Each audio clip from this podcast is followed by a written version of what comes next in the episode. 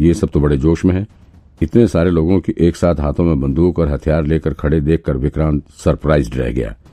आखिर सोलन के भी गैंगस्टर इतने हिम्मती हो गए हैं कि पुलिस वाले से भी भिड़ने में नहीं डर रहे इन सालों को पता है कि मैं पुलिस वाला हूँ, फिर भी मुझे मारने के लिए चले आए। इन्हें डर भी नहीं लग रहा है। लेकिन ठीक है। ए, बहुत दिन बाद आज हाथ पैर चलाने का मौका मिला है। विक्रांत जब से स्पेशल टीम का टीम लीडर बना है, तब से उसने किसी के साथ फाइट नहीं की है। जब तक वो मुंबई में था, तब तो अक्सर किसी न किसी से भिड़ता रहता था। लेकिन जब से वो स्पेशल केस सॉल्व करने के लिए मुंबई से उत्तराखंड आया हुआ है, तब से उसका सामना किसी गैंगस्टर से नहीं हुआ था। आज बहुत दिन बाद उसे किसी के साथ एक्शन करने का मौका मिला हुआ था। और विक्रांत इस मौके का भरपूर मज़ा लेना चाहता था। वैसे भी जब मेडिकोर फार्मा वाला मर्डर केस हुआ था, तब से उसके अंदर गुस्से की आग धधक रही थी। कुल मिलाकर आज विक्रांत अपने भीतर का छुपा हुआ गुस्सा इन गैंगस्टर के ऊपर निकालने वाला था। उसने अपने दोनों हाथों की उंगलियों को आपस में फंसाकर तड़ाक तड़ाक की आवाज़ करते हुए चटकाया और फिर इसके बाद इन लोगों से लड़ने के लिए तैयार हो गया। लेकिन अभी विक्रांत पूरी तरह से तैयार हो पाता उससे पहले ही उसके सामने दो लोग हाथों में मेटल की रॉड लेकर टूट पड़े। पहले तो विक्रांत ने फुर्ती से दाहिने साइड में होते हुए खुद को रॉड के वार से बचाया और फिर अगले ही पल उसने रॉड को हाथों में पकड़कर तेज़ी से इसे खुद की तरफ़ खींच लिया, जिससे वो रॉड वाला शख्स बेतहाशा होकर विक्रांत की तरफ़ गिरने लगा। विक्रांत ने उसके पेट में ज़ोर की लात मारते हुए उसे खुद से दूर धकेल दिया। अगले पल वो धम की आवाज़ के साथ ज़मीन पर चित होकर पड़ गया। इसके बाद अगले ही पल विक्रांत ने अपना लात घुमाते हुए दूसरे आदमी के चेहरे को भी घायल करके रख दिया था, जिससे उसके चेहरे पर घाव होने के साथ ही वो भी ज़मीन पर गिर पड़ा। इन दोनों को धराशायी करने में विक्रांत को एक मिनट भी नहीं लगे। हालाँकि इन दोनों के गिरने के बाद अब चार और लोग विक्रांत के सामने हाथों में बंदूक और रॉड लेकर खड़े हो गए। इन लोगों के हाथ में बंदूक और रॉड थी, जबकि विक्रांत निहत्ता खड़ा था। उन चारों शख्स के चेहरे को देखकर विक्रांत को साफ़ पता चल रहा था कि ये लोग आज मरने या मारने की नीयत से यहाँ आए हुए हैं।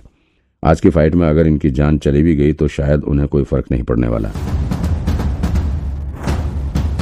अभी तो बस ये किसी भी सूरत में विक्रांत से अपना बदला लेना चाहते हैं। इन चारों को भी विक्रांत ने किसी तरह से धराशायी कर दिया, लेकिन इस बार उसे भी थोड़ी बहुत चोट लग चुकी थी। विक्रांत के कंधे और सिर में थोड़ी चोट लगी थी, क्योंकि उन लोगों ने लोहे के रॉड से उसके ऊपर भी हमला कर दिया था। वैसे तो ये लोग भी देखने में कोई सड़क छाप गुंडे नहीं लग रहे थे। ये लोग काफ़ी खतरनाक थे और इनसे लड़ने के लिए विक्रांत को स्पेशल टेक्निक यूज़ करनी पड़ेगी। विक्रांत के पास इनसे भिड़ने के दो तरीके थे। एक तो वो तरीका था जिससे वो पिछले जन्म से ही लोगों से भिड़ता आ रहा था। इस तरीके में वो बिना किसी नियम कानून के दुश्मन को पीटना शुरू कर देता है।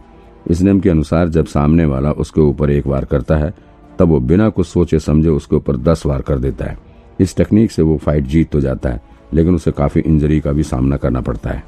ज़ाहिर है, सामने वाला भी आपके ऊपर भरपूर हमला करने वाला है। ऐसे में अभी विक्रांत को ये टेक्निक सही नहीं लगी। वो इस वक्त खुद को घायल नहीं करना चाहता था। अभी वो इतने इम्पोर्टेंट केस पर काम कर रहा है। ऐसे समय पर अगर उसे हॉस्पिटल जाना पड़ गया तो फिर उसके लिए बड़ी मुश्किल हो जाएगी। इसलिए विक्रांत ने इन लोगों के साथ फ्री स्टाइल फाइट करने के बजाय ताइक्वांडो वाली टेक्निक से लड़ना बेहतर समझा।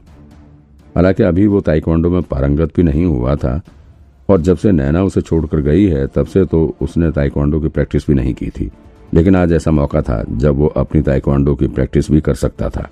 इस टेक्निक से फाइट करने पर उसे चोट लगने के भी बहुत कम चांसेस थे। इसलिए विक्रांत ने अभी इन लोगों से निपटने के लिए ताइक्वांडो वाले तरीके से ही लड़ना बेहतर समझा। अगले ही पल विक्रांत ने बिना किसी देरी के बेहद फुर्ती के साथ एक की कलाई को मरोड़ कर घुमाया, एक के कंधे पर जोरदार प्रहार किया, अगले शख्स के पैरों के बीच में जोरदार वार किया। पलक झपकते ही विक्रांत ने कुल चार लोगों को वार करके धराशायी कर दिया था। ये चारों अलग अलग डायरेक्शन में जाकर ज़मीन पर गिर पड़े। इसके बाद तो विक्रांत बिल्कुल फॉर्म में आ गया। उसने यहाँ पर खड़े एक एक बंदे को पीटना शुरू कर दिया। किसी का रॉड छीनकर उसे ही मारने लगा तो किसी की गन छीनकर बंदूक के बट से ही उस पर हमला कर दिया। विक्रांत की ऐसी फुर्ती देखकर तो वहाँ मौजूद लोग भी दंग रह गए। वैन के वो दोनों ड्राइवर जिन्हें विक्रांत ने पहले ही हथकड़ी पहना के रखा हुआ था, उन्हें उम्मीद भी नहीं थी कि विक्रांत पलक झपकते उसके सभी आदमियों को घायल करके धराशायी कर देगा। अपने साथियों को बुरी तरह से पिटते देख, उन्होंने मौका पाकर खुद के भागने का रास्ता ढूंढ लिया। बिना किसी को पता लगे, वो चुपचाप यहाँ पर बाद में पहुँची हुई सफ़ेद वैन की तरफ़ बढ़ने लगे। अभी वो दोनों वैन में बैठने जा ही रहे थे अचानक से एक मेटल रॉड हवा में उछलता हुआ आया और सीधे ही इस वैन के शीशे को तोड़ते हुए आगे की सीट पर जा गिरा। वो दोनों शॉक्ड होकर विक्रांत की तरफ़ देखने लगे। तभी एक आदमी हवा में उड़ता हुआ उनकी तरफ़ आता हुआ दिखाई पड़ा। वो दोनों को समझ पाते, उससे पहले ही वो आदमी उन पर लैंड करते हुए पीछे खड़ी वैन से टकरा गया, जिससे वैन का पीछे वाला शीशा भी टूटकर चकनाचूर हो गया। और ये तीनों आदमी वैन के बगल ज़मीन पर धराशायी होकर गिर पड़े। ज़ाहिर है, उस आदमी को हवा में विक्रांत नहीं उछाल कर फेंका था। अब तक यहाँ सड़क पर काफ़ी भीड़ लग चुकी थी। सभी विक्रांत की फाइटिंग स्किल देखकर दंग रह गए थे। विक्रांत इन गुंडों के ऊपर किसी दानव की तरह टूटा हुआ था। जो भी उसके सामने आ रहा था, उसे वो पलक झपकते घायल करके ज़मीन पर धराशायी किए जा रहा था। हुई हुई हुई, आखिर में यहाँ पर ट्रैफ़िक पुलिस पहुँच चुकी थी। पुलिस भी यहाँ का नज़ारा देखकर दंग रह गई थी। उन्हें समझ में नहीं आ रहा था कि आखिर यहाँ हुआ क्या है। एक तरफ़ ज़मीन पर कुछ लोग दर्द से कराते नज़र आ रहे थे, एक तरफ़ एक्सीडेंट हुई वैन नज़र आ रही थी। दूसरी तरफ़ एक वैन का शीशा टूटा हुआ नज़र आ रहा था और वहाँ पर एक आदमी और एक औरत बिना कपड़ों के डरे सहमे खड़े नज़र आ रहे थे। पुलिस कुछ देर यहाँ खड़े खड़े सिचुएशन को समझने की कोशिश कर रही थी। उधर विक्रांत ने अब उन दोनों हथकड़ी लगे हुए वैन ड्राइवर का कॉलर पकड़कर उठाते हुए कहा, साले, मेरी गाड़ी को टक्कर मारकर भागता है? हाँ हरजाना तेरा बाप भरेगा क्या? तुरंत अपने मालिक को फ़ोन लगा और उनसे हरजाना देने के लिए बोल। इतना कहते हुए विक्रांत की नज़र अपनी गाड़ी की टूटी हुई हेडलाइट पर पड़ी। फिर तो उसका पारा और चढ़ गया। उसे तुरंत ही वैन के ड्राइवर को एक जोरदार थप्पड़ जड़ते हुए कहा, साले, हेडलाइट तोड़ दिया पचास हज़ार तो सिर्फ़ हेडलाइट का लगेगा, सिर्फ़ एक हेडलाइट का। चल फटाफट अपने बाप को फ़ोन लगा, जल्दी कर। हम्म हम्म इन दोनों ड्राइवर को विक्रांत अब इतना पीट चुका था कि वो मुँह से बोल भी नहीं पा रहे थे। भाई भाई, तभी तो बिना कपड़ों वाला आदमी अचानक से भागता हुआ विक्रांत के पास आया और उसकी जांघों को पकड़कर बैठ गया। विक्रांत इरिटेट हो गया।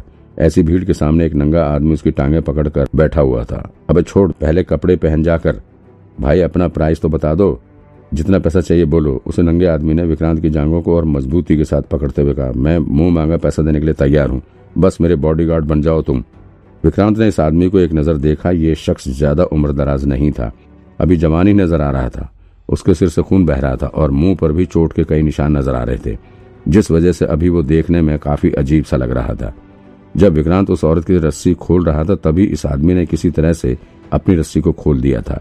और फिर जब विक्रांत वैन वाले गुंडों से फाइट कर रहा था, तभी उसी बीच उस लड़की ने ही इस आदमी के मुँह पर बंधी पट्टी को खोल दिया था। भाई, तुमने आज मेरा दिल जीत लिया। इन कमीनों को बहुत अच्छा सबक सिखाया। फिर उस नंगे आदमी ने वहाँ खड़े वैन ड्राइवर को लात से मारते हुए कहा, साले, तुम लोगों को पता भी है कि तुमने किससे पंगा लिया है। मैं थीप मंडी का मालिक हूँ। मालिक असलम नाम है मेरा, असलम। असलम, तभी उस औरत ने गुस्से में चीखते हुए कहा, अब तक वो भले ही रस्सी से आज़ाद हो चुकी थी, लेकिन अभी तक उसे अपना शरीर ढकने के लिए कोई कपड़ा नहीं मिल सका था। उसने किसी तरह से अपने ज़रूरी अंगों को ढक रखा था। उस लड़की ने बेहद गुस्से में आते हुए उस नंगे आदमी की तरफ़ देखते हुए कहा, मैं बता रही हूँ तुम्हें, अब ये सब खत्म, बहुत हो गया तुम्हारा। तुम्हारे साथ रहने की वजह से आज मेरी ये हालत हो गई है, मेरी जान चली जाती आज। फिर उसने अपने हाथों को फैलाते हुए कहा, मेरी ज़िंदगी खराब हो गई है। तुम्हारे जैसे इंसान के साथ मुझे कभी रहना ही नहीं था। हे भगवान, मैं तो किसी को मुँह दिखाने लायक नहीं रही। अभी भी उस लड़की के ऊपर लगातार कैमरे चलते हुए फ्लैश देखे जा सकते थे। यहाँ खड़े लोग इस लड़की की मदद करने के बजाय लगातार उसकी फ़ोटो क्लिक करने में लगे हुए थे। अब जाकर ट्रैफ़िक पुलिस ने फटाफट सभी लोगों के कैमरे बंद करवाए, ताकि अब कोई इस लड़की की फ़ोटो ना ले सके। अरे बेबी, क्या हो गया? हे, उस आदमी ने जिसका नाम असलम था, हँसते हुए कहा और फिर उसने बड़े गर्व के साथ अपनी बाहें फैलाते हुए कहा, बेबी, इसमें शर्माने वाली क्या बात है? ये लोग सिर्फ़ तुम्हारी फ़ोटो ही तो ले रहे हैं। तुम्हारी थोड़ी ले रहे हैं। ए, दे दो फ़ोटो, देखना। कल तक तुम बहुत फ़ेमस हो जाओगी। फिर क्या पता कोई फ़िल्म वाला तुम्हें अपनी हीरोइन बना ले। वो आदमी पागलों की तरह हंसने लगा। विक्रांत इस आदमी को ध्यान से देखने लगा। आखिर ये सिर्फ़ रहा है कौन? एक तो पब्लिक के सामने बिना कपड़ों के खड़ा है, ऊपर से अपना मज़ाक भी बना रहा है।